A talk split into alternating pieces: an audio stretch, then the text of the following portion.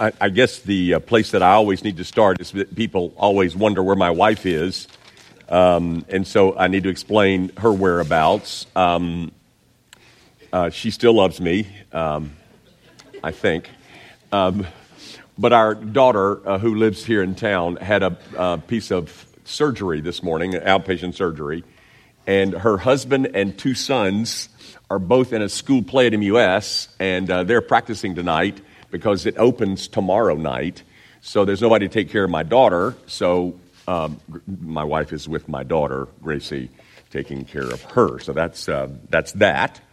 Uh, I, I, also went to the doctor. Um, I, I, thought I had allergies. Um, uh, turns out I have consumptive lung disease, I think. Um, I have bronchitis, so I'm uh, drugged up, and um, uh, hopefully I'm getting better. And then finally, um, this is on your little uh, on your table about um, one of the things that Kevin Wieters has really done. Um, I think so much better than we've ever done it before, and that is to try and let you know what's going on in this athletic ministry. It is not an athletic program; it is an athletic ministry, ladies and gentlemen, and uh, these guys are really doing it well. Um, I don't know whether you know this, but I, I, just think this is the coolest thing. You know, um, we want to reach anybody and everybody, but uh, we'd love to reach the Hispanic community. But you know, you look around this neighborhood, there's not a whole lot of Hispanics in this neighborhood, right? So, Jonathan Todd and, and I think somebody else ran across a couple of guys, Su Casa, which is a ministry that we support, and then a church on Winchester, just, uh, just west of Hickory Hill. Is that right, Hickory Hill? uh, called Nuevo Direcciones, New Directions, uh, which is that the, the, the, um, the, the, Anglo version is right up the street. Well, they started a Hispanic version, and the pastor's a guy by the name of Greg Diaz. And, um, I, and how this all came about, I'm, I'm, I'm running through this real quickly, but uh, all of a sudden, um, we had 120 Hispanic kids who are um, signed up for a soccer league we have our own soccer league here at Gracie Van, and, and the vast majority, I would say, uh, I don't know, uh, we maybe we've got 160 kids in it, and 120 of them are. Um, and Greg Diaz told us if we advertise at all, we'll have a thousand um, in a soccer league right back here, and they come out here and they they hear the gospel at every game, at every practice, um, right out here. And then, and I see Karen Jordan walking in.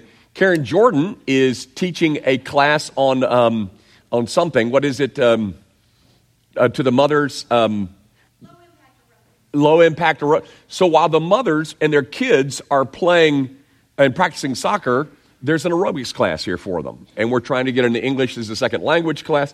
It's all through this athletic ministry, guys. And now we have an inroad to the Hispanic community that we've never had before.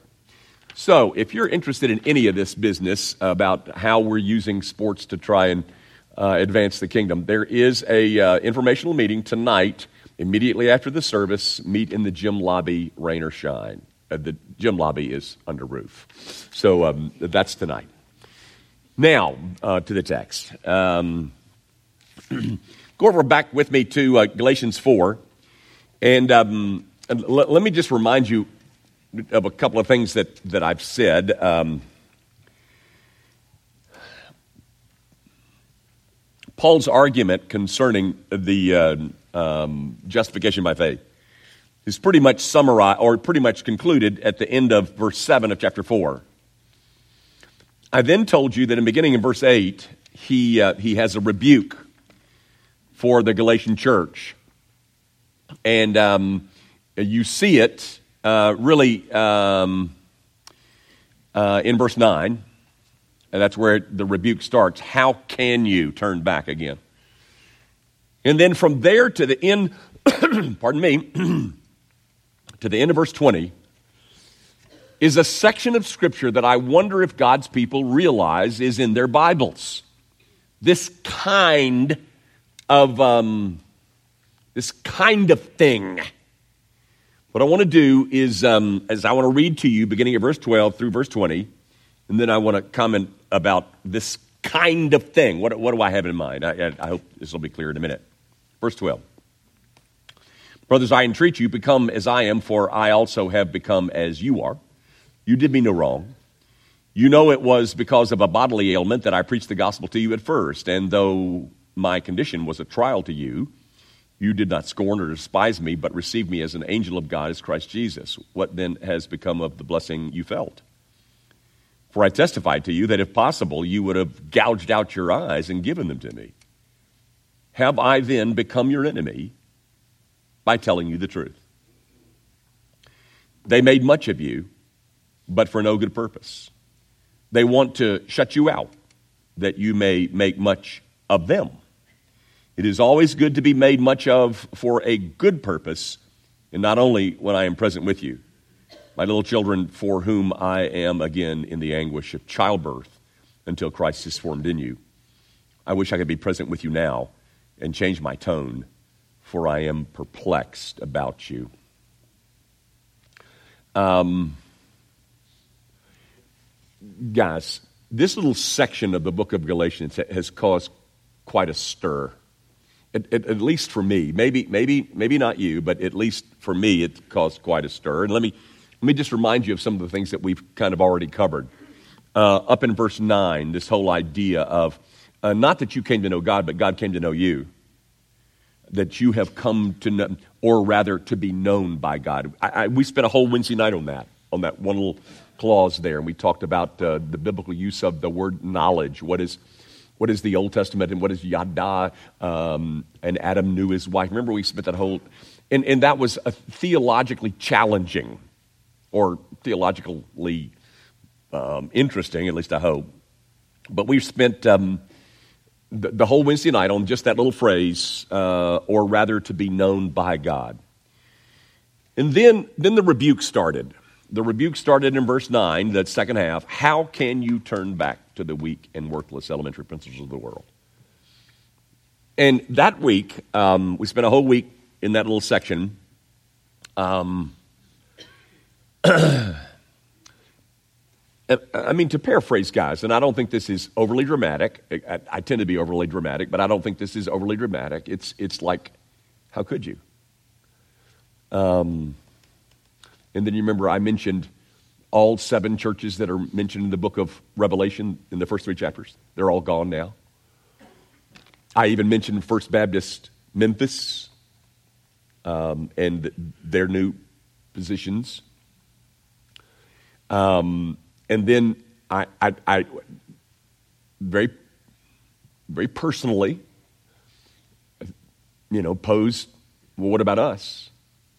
I read you that thing from Martyn Lloyd-Jones that institutions tend to become their opposites. Is that going to happen to us? I mean, are we going to turn back? Are we going to turn away? I mean, this is the Apostle Paul speaking to uh, this group of Christians at the church of Galatia and rebuking them um,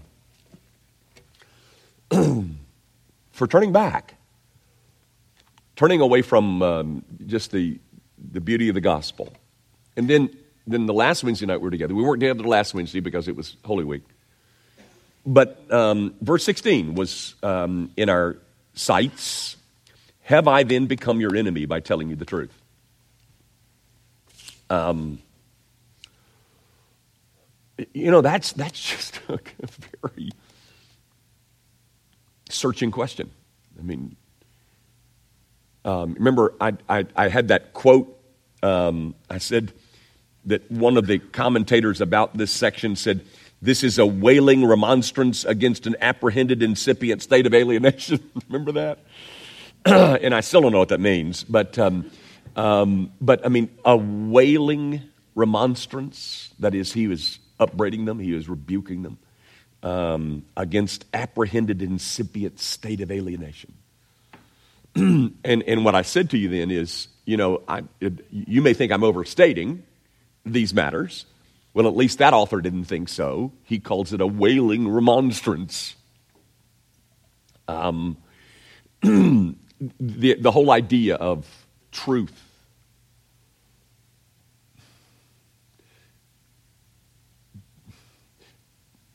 Truth making people mad. And remember, I, I read to you from that book, uh, Well Intentioned Dragons, about where dragons come from and and then I showed you that book about They Cry Too and all that business.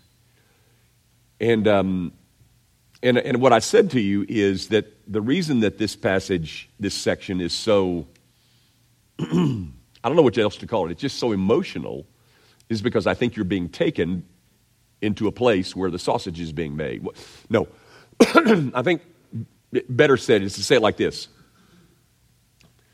It's like you've just walked into a room where a husband and a wife are fighting. And you feel, I'm very uncomfortable, and you know, them arguing like this right here in front of me. Well, that's what's happening here. You have a pastor, the man who planted this church, who is, who is saying things to this congregation that are, I don't know what you call them, I, I, rather than the word emotional. They're just, they're just, I mean, have I become your enemy because I tell you the truth? I mean, how do you make that rosy? And, and I think you know what happened in the Galatian church. Paul comes through Galatia, plants the church, uh, the whole gospel of justification by faith alone, and then all these people rally to that, that message, and then Paul leaves, and the Judaizers come in, and they say, well, wait, wait a minute, Paul is. Well, okay, but you, can, you need to add this stuff. You need to, you know, got to be circumcised, you got to obey the laws of Moses if you ever expect. And so, and so they kind of, you know, redirected themselves. Paul hears of that and he writes this letter. And he says, What do, y'all, what do you think you're doing? Um, there's a fight going on, ladies and gentlemen. There's a fight going on between a pastor and a congregation. It's not pretty to look at. And things like, Have I become your enemy? I mean, really, guys, that's not, that's not comfortable to even talk about. Um, I think all of this, this little section, makes for a bit of discomfort on the part of the people of God. Um, at least it's uncomfortable for me because I see a pastor fighting with people that he loves. um, maybe all this discomfort, or maybe, maybe you haven't felt it. I have felt it, but maybe, maybe it's my fault. Um, um, maybe these issues are just too, um, maybe they're just too up close and personal.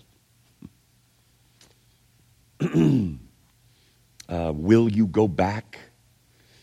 Truth has made you mad. So that's where we are. we come down at verse 17, and it continues. I mean, there, there's really no let up until verse, verse 20. And um, I, I want to say just a brief word in my defense. um, if I have made you uncomfortable, please forgive me. But in my defense, I want you to know this. If you were to get a hold of the commentary that Martin Luther writes on the book of Galatians, the one that I, that I use a good deal in, in, in preparation for this. One thing that you would find very interesting, at least it is for me, Martin Luther writes pages, multiple pages on verse 17. Look at it. They make much of you, but for no good purpose. They want to shut you out that you may make much of them. He writes pages about verse 17 because he sees that is the very thing that's happening to him. By Rome, Martin Luther launches, or is humanly speaking, launches the, uh, the, the Protestant Reformation. And um, whereas the Apostle Paul is not talking about Rome, he's talking about Judaizers. Martin Luther reads this text and he says, Well, dang nabbit, that's what's happening to me. That's what Rome is doing to me. That they come in. What you see here is the tactics of the false prophet. they come in and, and they, they make much of you. but for no good purpose. They want to shut you out. Notice that you may make much of them. Gang, if, if you forsake the Christian liberty that is the result of the gospel of justification by faith, if you forsake the Christian liberty that, that is ours as a result of the gospel, it will invariably lead you to some pardon me to some form of ecclesiastical bondage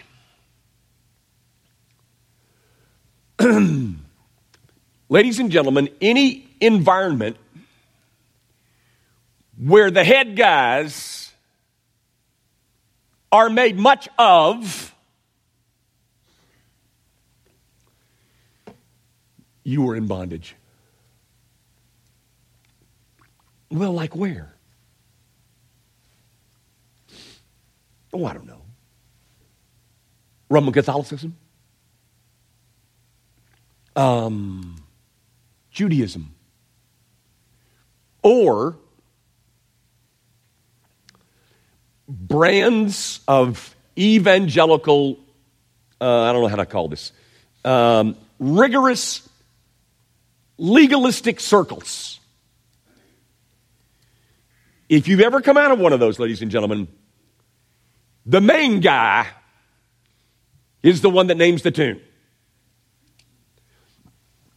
If you forfeit,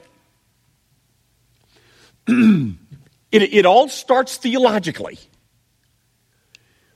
If you begin to waver on a gospel that simply announces the completed work of Jesus Christ for sinners, if you forsake that theologically, then you, you move towards some kind of performance based religion where the leaders of that movement are made much of. I, I guess the worst example that I can give you is do you really believe that a man could be infallible? Do you really believe that? Over anything? But that's exactly the position of the Roman Catholic Church that they have a man at the top who, on occasion, can speak infallibly. Look at what it says. They make much of you, but for no, they want you, they want to shut you out that you may, may, may make much of them. when you make much of them, inevitably the one who is made less of is, of course, Jesus Christ. And he's important, but there is some kind of man out there in the um, my religious circles who's got the final say. Just exactly what can Christians do and not do? And then the next step is that you produce a brand of Christian that begins to evaluate their holiness based on how they obey the laws that the big guy said you're supposed to obey. the big guy says you're not supposed to drink alcohol. Okay. I don't drink alcohol. Therefore, I'm holy. Do you see how devilish that is, ladies and gentlemen? When you take a step away from the Christian liberty that is yours as a result of the pure and sweet gospel of Jesus Christ, you end up making much of some kind of authority structure that does your thinking for you and begins to name the tune as to what holy people do and what holy people don't do. Gang, listen to this. You know, um, oh, I love the doctrine of justification by faith. But, but right under that is this whole idea of Christian liberty. Guys, any curtailment of Christian liberty beyond legitimate biblical law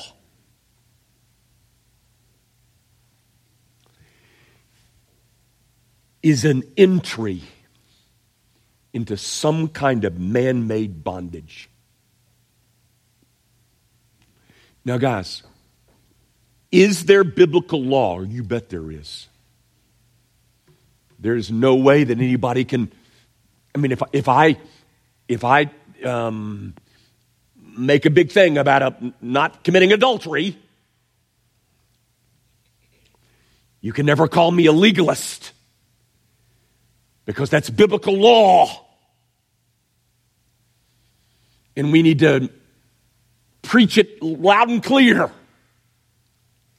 What I'm saying is, any curtailment of my Christian liberty beyond that, beyond biblical law, is that you have entered into a realm of some kind of man made bondage. And ultimately, because it's, it's ultimately due to the fact that you do not have a full grasp of the gospel of grace. Yes, ladies and gentlemen, there are rules and there, are, there is law. And it needs to be preached and it, needs to be, it needs to be sounded very firmly. But nothing beyond that. Nothing. It needs to be. But you see, if you make much of me, then I become the authority and I say,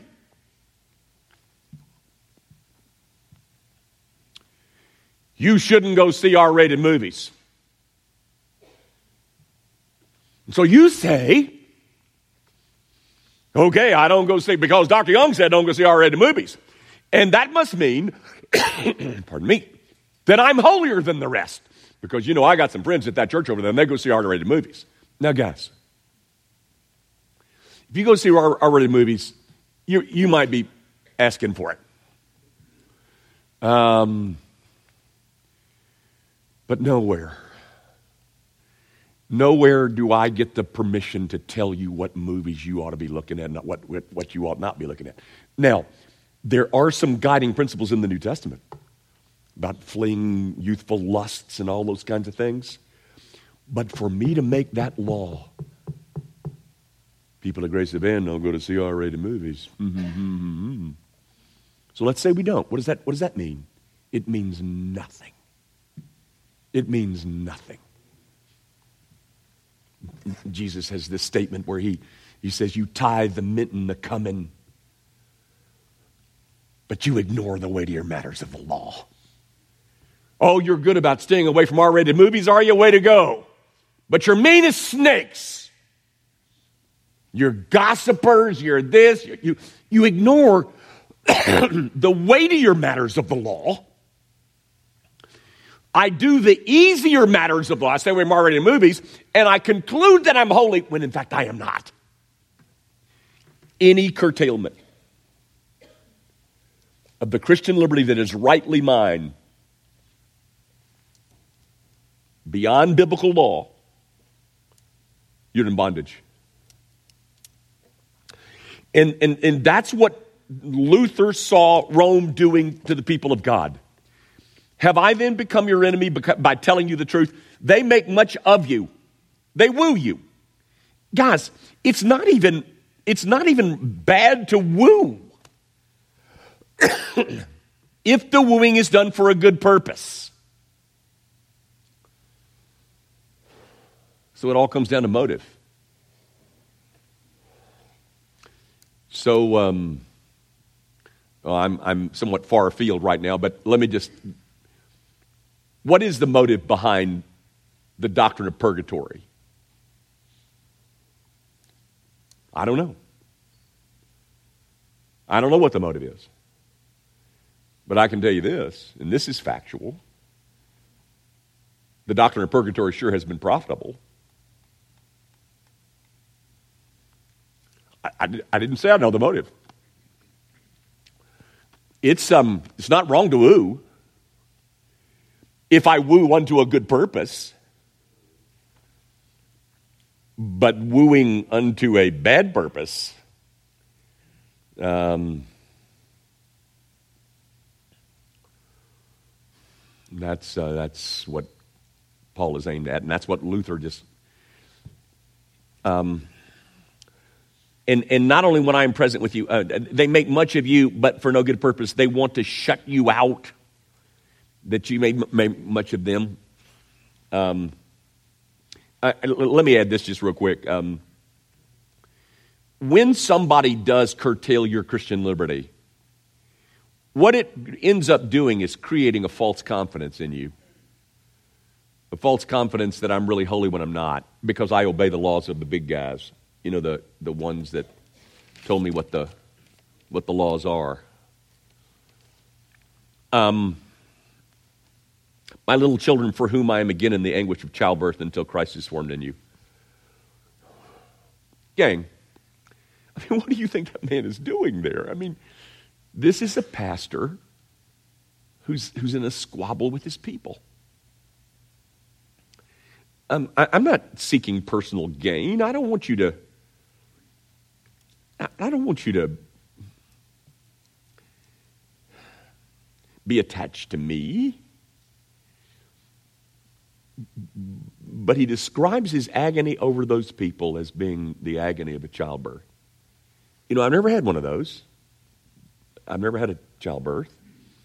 Um, but I, I think there's some people around here who could tell us about it. But Paul describes the agony of pastoral ministry um, like childbearing.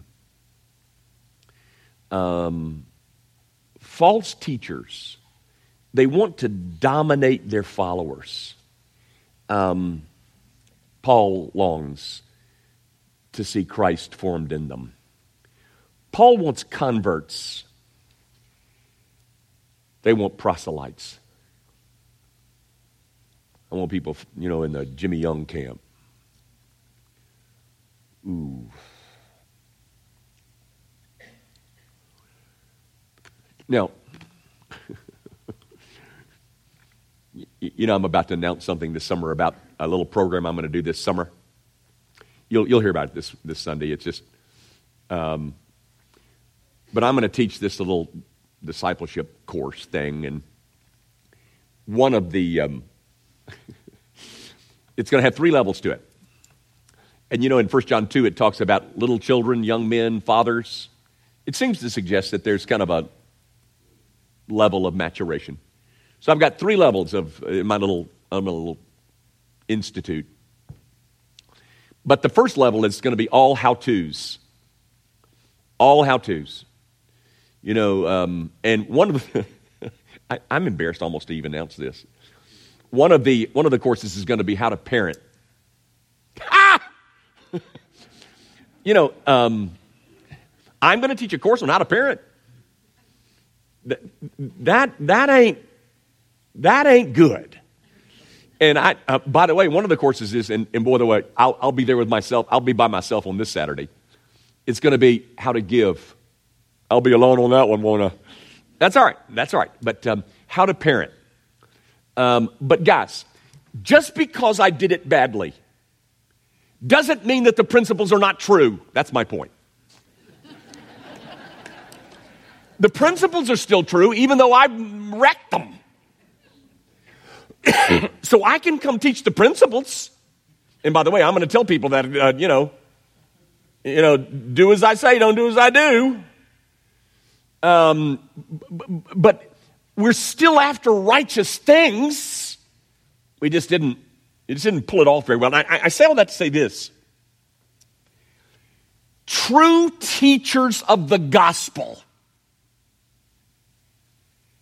care nothing for their own prestige.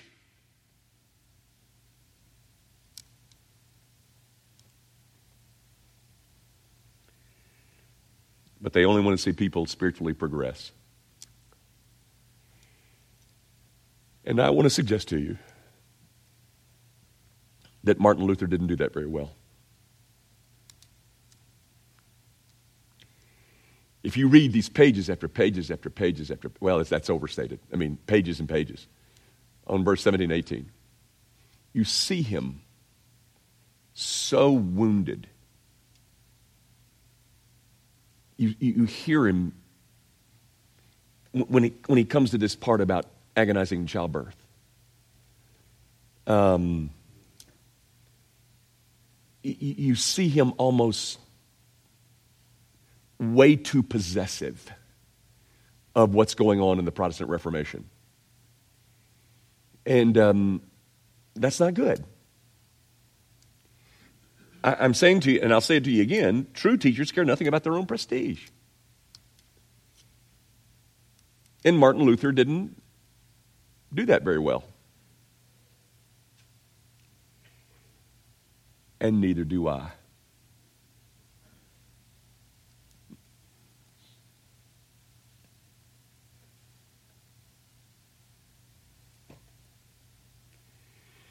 it's pretty hard to watch people get exposed to Reformed theology and then choose Arminianism. That's pretty hard. I don't get it. I don't understand it. And you say, well, you shouldn't take that personally, Jimmy. Okay, you're right. but I do.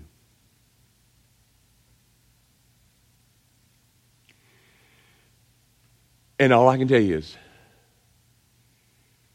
when I read Martin Luther discussing what was going on with him, when he felt like he got mangled, and by the way, I don't feel mangled. When I saw him taking this so personally, I thought, I love you, brother. I love you loads. Because the principle is true teachers care nothing for their own prestige. That's the truth, ladies and gentlemen. And just because I don't do it very well doesn't make it untrue. That is true. And I do think you see that in the Apostle Paul. You don't see it in Martin Luther. You don't see it in me. Um, but when a man like this says, I'm agonizing over you like childbirth, I, I can't say that. Oh, I agonize over. I, I can't say that, ladies and gentlemen. I'll say this it is certainly dramatic, it is certainly emotional. This man, I think, had it right. I don't think Martin Luther did when it came to what he felt Rome was doing to him. I don't think I get it right either. Um, the, the text closes about, I wish I could come to see you. There's a certain thing about body language, I think. We don't know what prevented Paul from coming. Uh, maybe he was in prison. I don't know. Um, but he does say this, just to close up this little section of a pastor and a congregation fighting. He basically said, I'm at my wits' end over you. Um, I, I wish I could be present with you now and change my tone, for I am perplexed about you.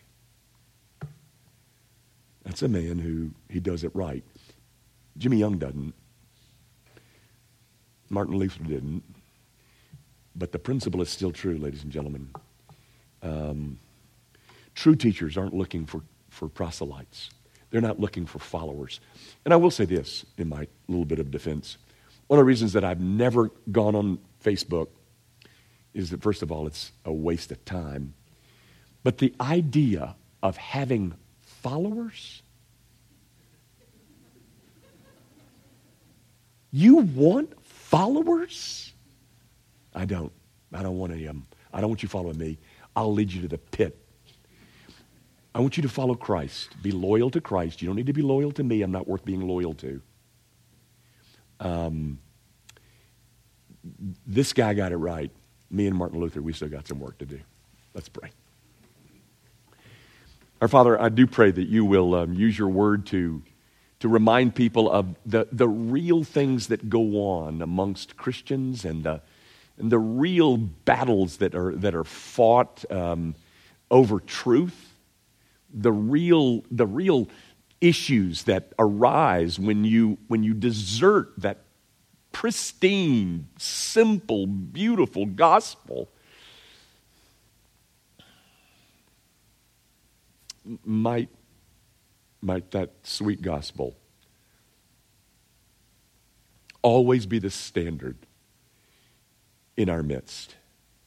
Might that be the thing that leads us? Christ and Him crucified, and all of the great provision.